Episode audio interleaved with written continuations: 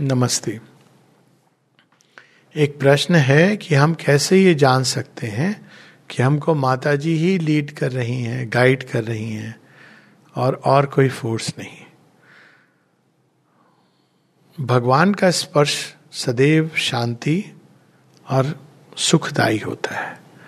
लेकिन ये सुख, वो वाला सुख नहीं है जिसको हम लोग तलाशते रहते हैं। एक बहुत शांत, स्थिर सुख है। भगवान की उपस्थिति मात्र से हमारे जीवन में स्थिरता आती है। तो यदि हम जिस दिशा में हमको लग रहा है गाइडेंस बहुत बड़ी बात है।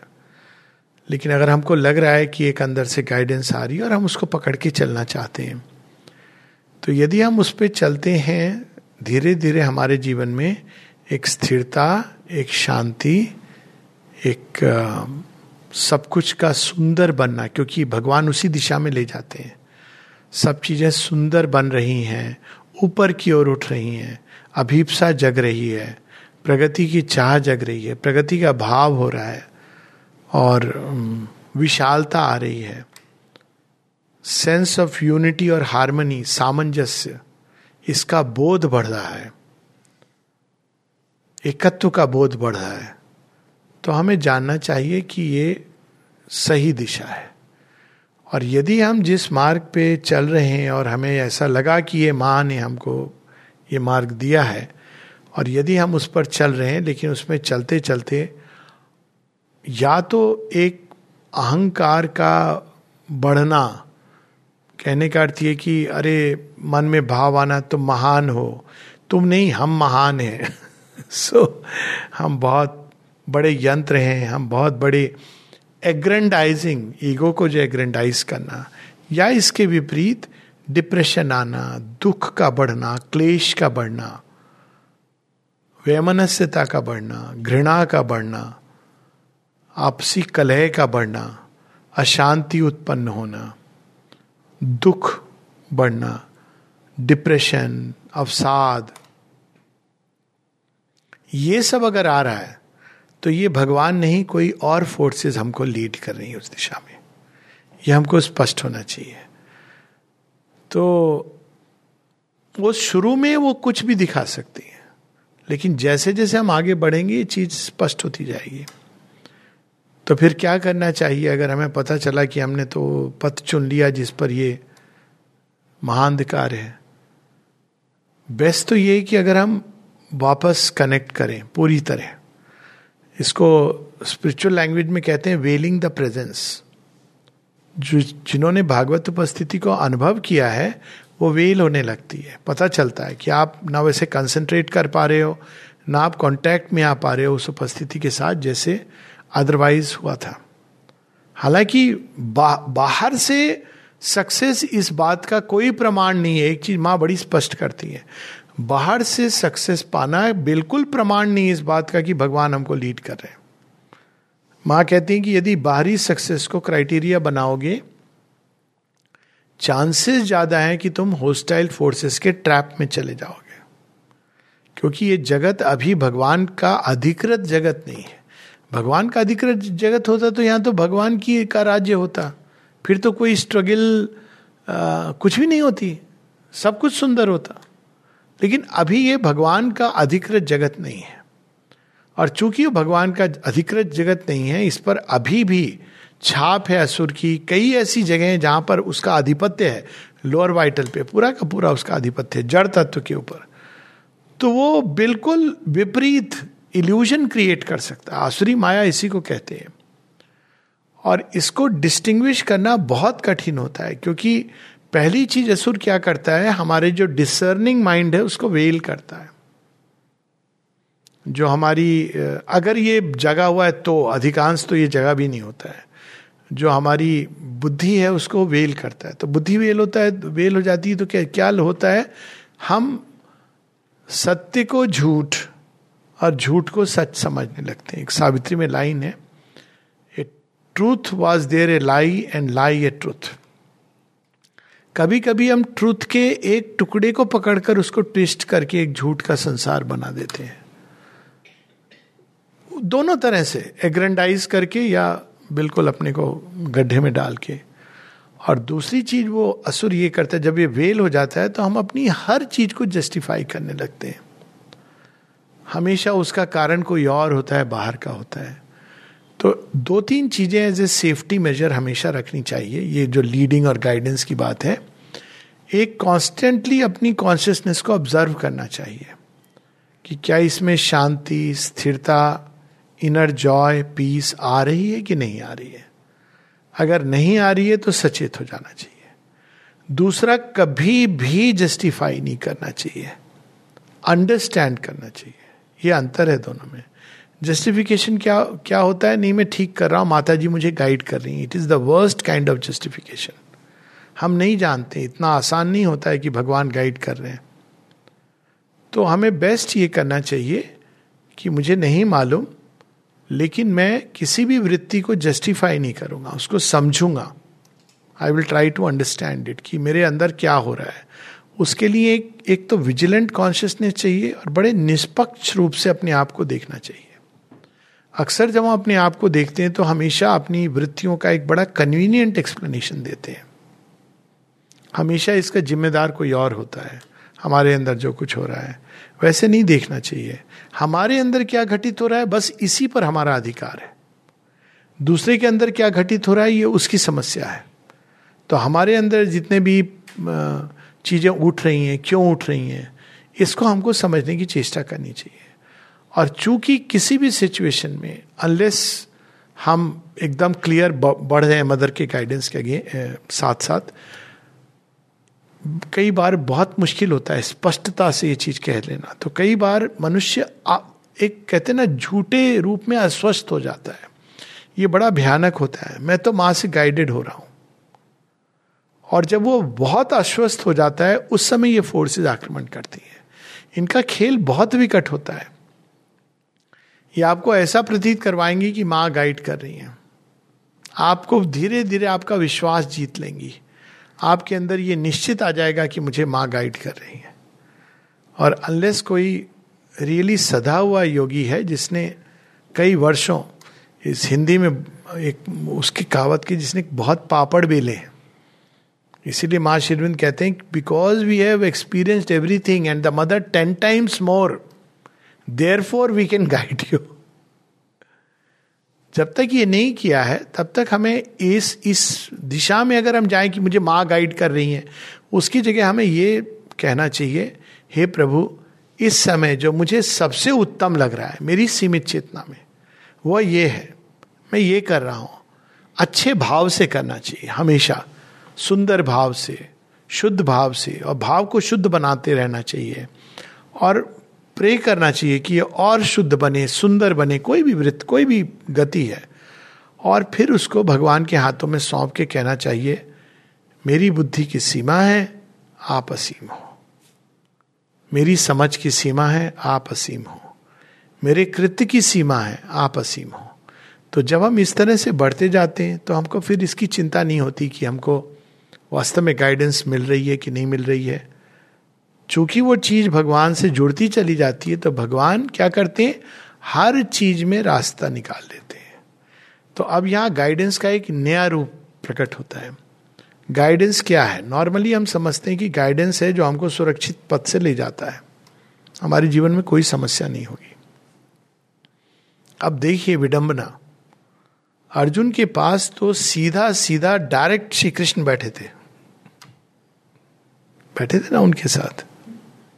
कौन और श्री कृष्ण ईश्वर हैं, इसके बारे में मतलब कोई भी आप पथ चुन लीजिए इट इज़ अंडरस्टूड आप देखिए उनके जीवन में अर्जुन किस पथ से गए।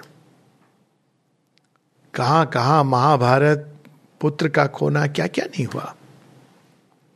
तो ये जो हम मान के चलते हैं कि mother is guiding me therefore this is happening that is happening it is very difficult भगवान हमें ऐसे समझना चाहिए कि ये सच है कि एक रास्ता स्ट्रेट और नैरो पाथ होता है, एक लंबा रास्ता होता है माता जी इसके बारे में बताती हैं। और ये हमारी सोल चुनाव करती है। अब इसका सबसे गहरा सत्य ये है। सोल चुनाव करती है कि वो सीधे सिंपल नैरो पथ से जाएगी या कठिन, जटिल, घुमावदार पथ से जाएगी। लेकिन आप जिस भी पथ से जाएँ ये स्मरण रखना चाहिए कि सारे पथ भगवान के हैं। माता पुस्तक में शेरविंद क्या बताते हैं? यही बताते हैं ना when the faith when the grace of the divine mother is with you what is there that can touch your home need you fear और वो कहते हैं all paths are her path she will take us तो normally हम guidance से ये समझते हैं कि ये चुनाव किया, ये माता जी कह रही हैं, ये नहीं है। और उसका एक सत्य है, ऐसा नहीं कि सत्य नहीं, क्योंकि भगवान हमको चाहते हैं कि आप मिनिमम ट्रबल और मिनिमम पेन के साथ जाओ। लेकिन एक दूसरा, हम कोई भी पथ चुने, हमें यह पता होना चाहिए कि माता जी गाइडेंस नहीं मंद करती हैं। और कई बार जो लोग ज़्यादा चैलेंजेस लेके आते हैं, ये माता जी की वाणी है बाय दिवी ये। जो ज़्यादा चैलेंजेस लेके कठिन रास्ते से जाते हैं, उनका रियलाइजेशन भी ज़्यादा कंप्लीट होता है। जो सीधा नैरो रास्ते से जाते हैं जल्दी पहुँचते हैं, लेकिन उनका रियलाइजेशन भी उतना ही सीमित होता है। तो अल्टीमेटली ट्रूथ ये है कि आप जिस भी पथ से जाइए माता जी को इन्वोक करते रहिए, उनको ऑफ़र करते रहिए, उनसे कुछ भी नहीं छिपाना चाहिए। और कई बार हमारे अंदर पाप पुण्य का भाव माता जी कहती हैं ऑफरिंग करने से रोकता है। ऐसे लोग हैं जिनके अंदर ये भाव रहता है, हम तो बड़े पुण्य हैं, हम तो सब अच्छा करते हैं। पापी तो बाकी सब लोग हैं। ये हमारे, हमें देखने भी नहीं देता कि हमारे अंदर क्या चीज़ें हैं।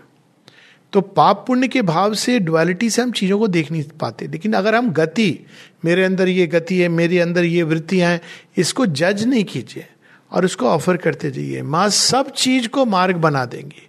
और जब मार्ग से निकल करके आएँगे तो उतना ही रियलाइजेशन और एक्सपीरियंस उतना ही सुंदर और परफेक्ट होता जाएगा।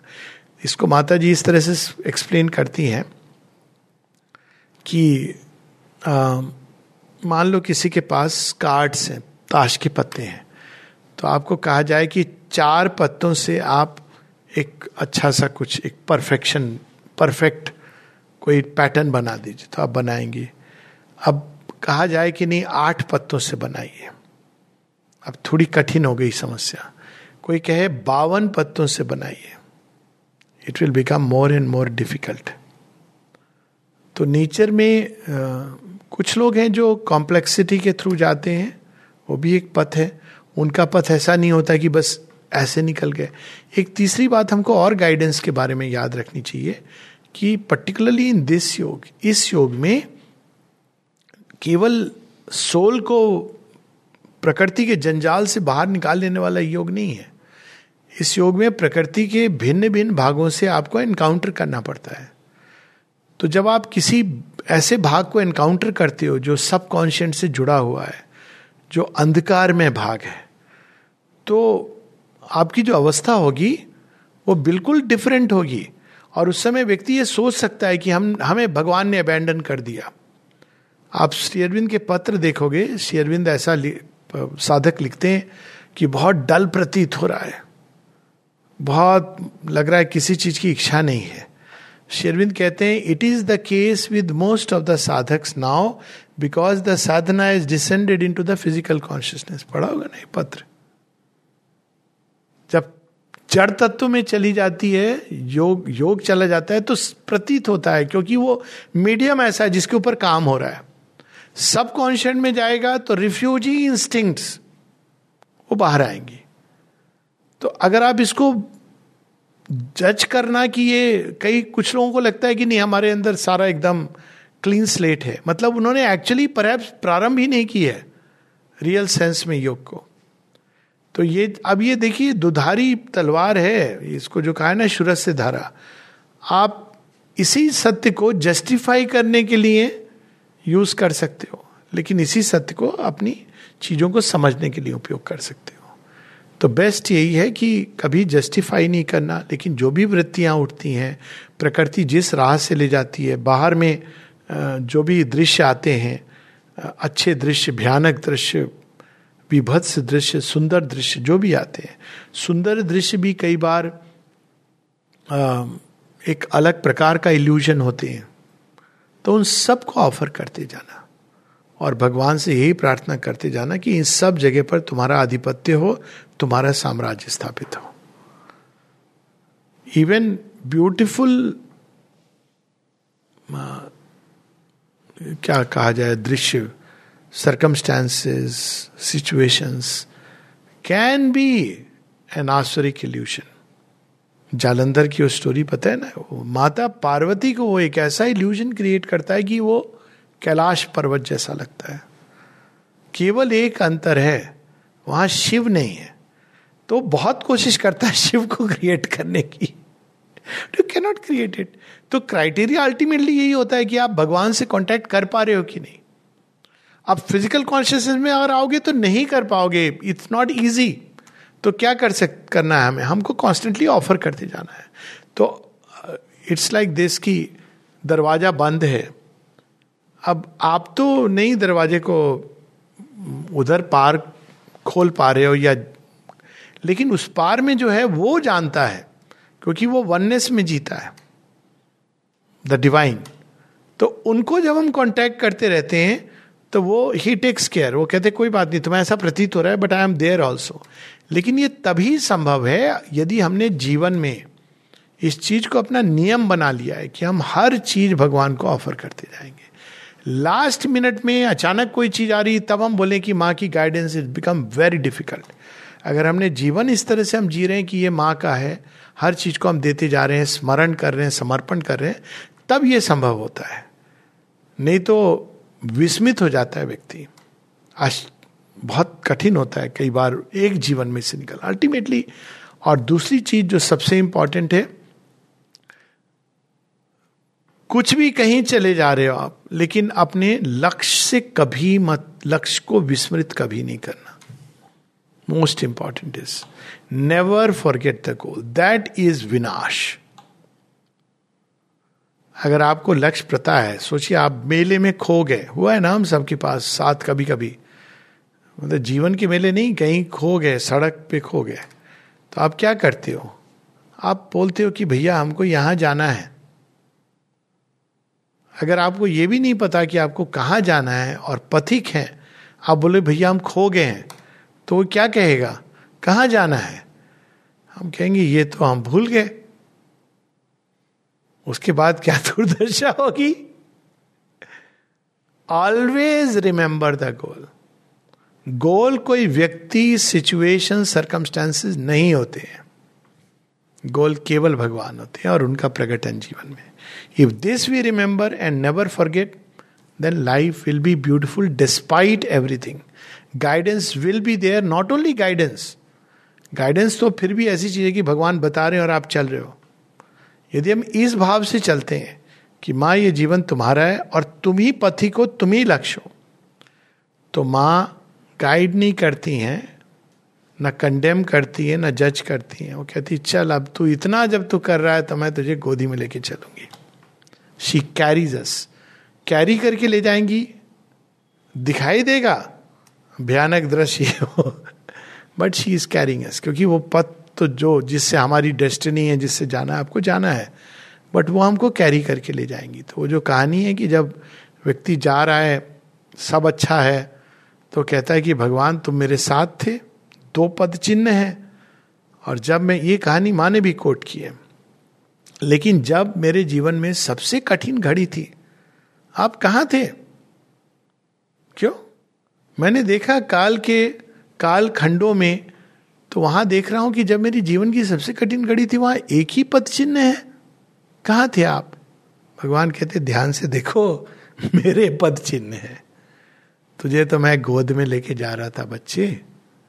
तो इस भाव से जीवन जीना चाहिए। गाइडेंस के ऊपर भी कोई चीज़ है। और वो है पूर्ण समर्पण, सच्चा समर्पण। और फिर माँ हमारी यात्रा को अपनी यात्रा बना लेती है। और जब माँ अपनी यात्रा बना लेती हैं गाइडेंस में दूरी है। मैं बताऊँगी, तुम करो। कौन माँ ऐसा करती है? कुछ देर करती है, कहती है, ऐसे करो। लेकिन माँ की नज़र हमेशा होती है, सही कर रहा है कि नहीं कर रहा है? मास्टर जी ऐसा करते हैं, जो गुरु का जो टिपिकल है, गुरु शिष्य उसमें हो, ये होता है। जाओ कल, ये पाठ करके लाना गाइडेंस अब बच्चे ने नहीं किया तो फेल हो गया। गुरु को क्या फ़र्क पड़ता है? माँ ऐसा नहीं करती है। वो सारा आकाश पता लेख कर देगी। वो कहेगी तो इसको कर। लेकिन खड़ी रहेगी। आप नहीं करोगे तो माँ फिर करवाएगी, दस बार करवाएगी। ऐसे माँ करती है। सो The secret formula is not to be guided only, rather to be carried by the Divine Mother.